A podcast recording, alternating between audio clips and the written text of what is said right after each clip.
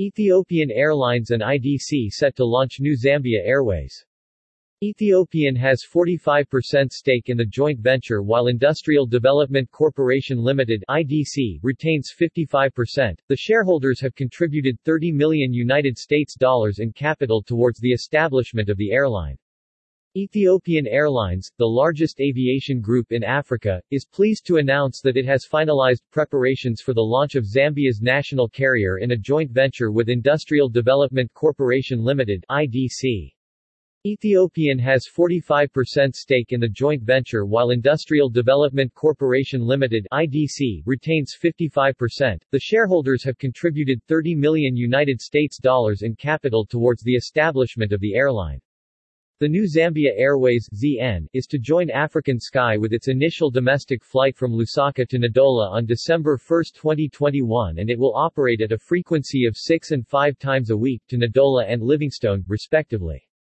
Other domestic routes to Mfuwe and Solwezi will follow before introducing regional destinations, to Johannesburg and Harare, to its network within the first quarter of 2022.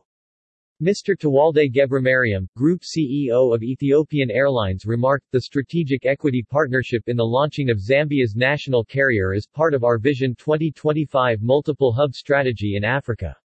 Ethiopian is committed to its growth plan in collaboration with African carriers and the new Zambia Airways will serve as a strong hub in Central and Southern Africa availing domestic, regional and eventually international air connectivity for passengers and cargo to the major destinations in the Middle East, Europe and Asia, which will enhance the socio-economic integration and tourism industry in Zambia and the region. Through its multiple hub strategy in Africa, Ethiopian Airlines currently operates hubs in Lome, Togo, with ASKY Airlines, Malawian in Lilongwe, Malawi, Tchadia in N'Djamena, Chad, and Ethiopian Mozambique in Maputo, Mozambique, while having the already acquired stakes in Guinea's and Democratic Republic of Congo's national carriers.